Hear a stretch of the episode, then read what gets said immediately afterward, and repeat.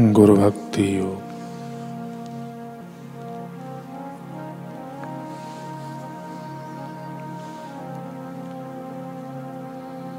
जिसके मन से तमाम अशुद्धियाँ दूर हो गई हों।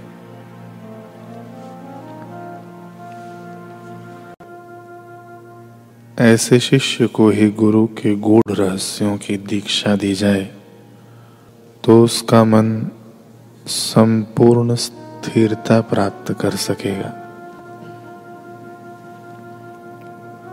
और वह निर्विकल्प समाधि की अवस्था में प्रविष्ट हो सकेगा।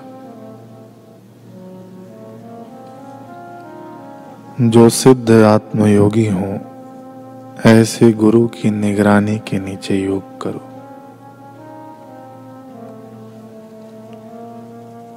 विषय विकार के रंगे हुए आपके मन को एकाग्रता, गुरु के उपदेश एवं उपनिषदों के वाक्यों के मनन, ध्यान एवं जप से पवित्र बनाना होगा।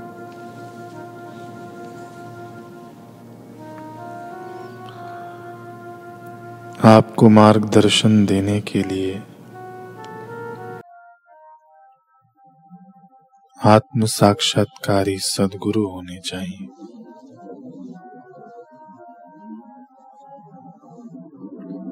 एक ही स्थान, एक ही आध्यात्मिक गुरु और एक ही योग पद्धति में लगे रहो। यही निश्चित सफलता की रीति है।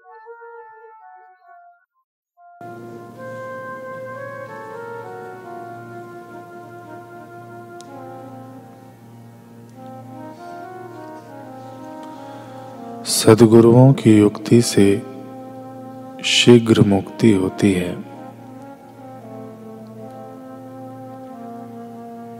उन्हें रिझाकर पूर्ण गुरु कृपा प्राप्त करने की यह कुंजी, उनके सत्संग, सतशास्त्रों एवं उनके जीवन चरित्रों से ज्ञात होती है। जो इस युक्ति का अवलंबन लेते हैं, वे सतशिष्य जीते जी, परमानंद स्वरूप को, मोक्ष को प्राप्त कर लेते हैं।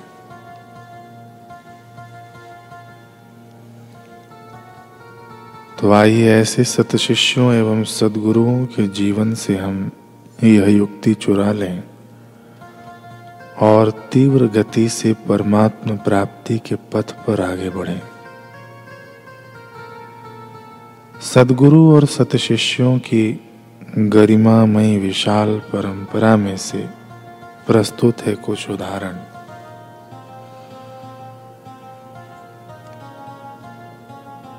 श्री नित्यानंद जी के सतशिष्य श्री मुक्तानंद जी।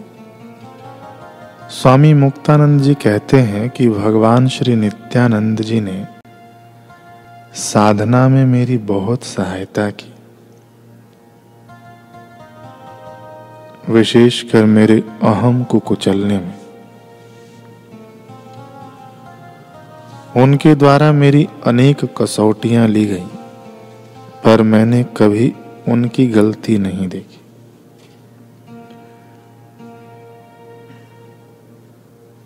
उनकी गलती देखनी नहीं शुरू की। मैं तो अपनी बुराइयों को देखता था। मैं यह समझता था कि केवल गुरु ही जानते हैं कि शिष्य पर कैसे कार्य करना है? गुरु के साथ रहना कठिन है, परंतु यदि शिष्य ऐसा कर ले तो वह स्वयं गुरु बन जाएगा।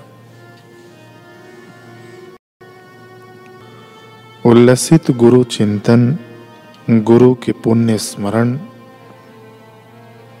गुरु संगत, गुरु सेवा। गुरु आज्ञा पालन यही सिद्ध मार्ग है। इसी पर चलते हुए मुझे पूर्ण गुरु कृपा प्राप्त हुई। दूसरे हैं श्री सिद्ध रामेश्वर जी महाराज के सतशिष्य श्री निसर्ग दत्त जी। श्री निसर्ग दत्त जी महाराज कहते हैं कि मेरे गुरु ने मुझे बताया कि मैं कुछ नहीं हूँ।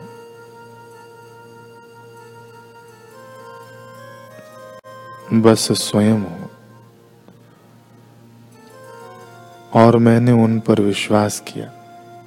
गुरुदेव ने कहा कि अपने अतिरिक्त प्रत्येक वस्तु के अस्तित्व को अस्वीकृत करो।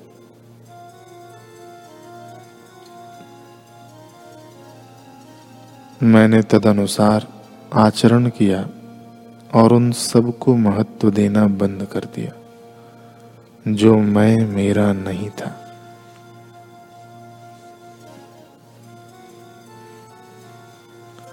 गुरुदेव ने बताया, एकमात्र तुम ही हो, और मैंने उन पर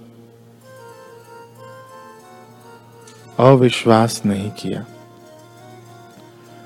बस तब तक मैं इस पथ पर चिंतन मनन करता रहा जब तक कि मुझे यह साक्षात प्रकट न हो गया कि गुरु का कथन परम सत्य है। उपदेश गुरु की ओर से दिया गया और भरोसा मेरा था। उनके प्रति अपने विश्वास के ही कारण उनके शब्दों को मैंने सत्य की तरह स्वीकार कर लिया। उन शब्दों की गहराई में उतरा, उन्हें जीवन में प्रयोग किया और इस प्रकार मैं क्या हूँ, इस बात का साक्षात्कार करने के योग्य मैं बन पाया।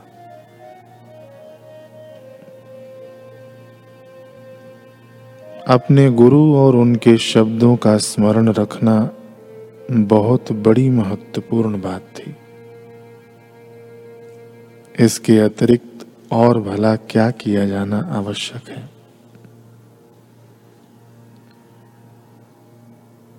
अगले हैं स्वामी रामानंद जी के सतशिष्य श्री पीपा जी।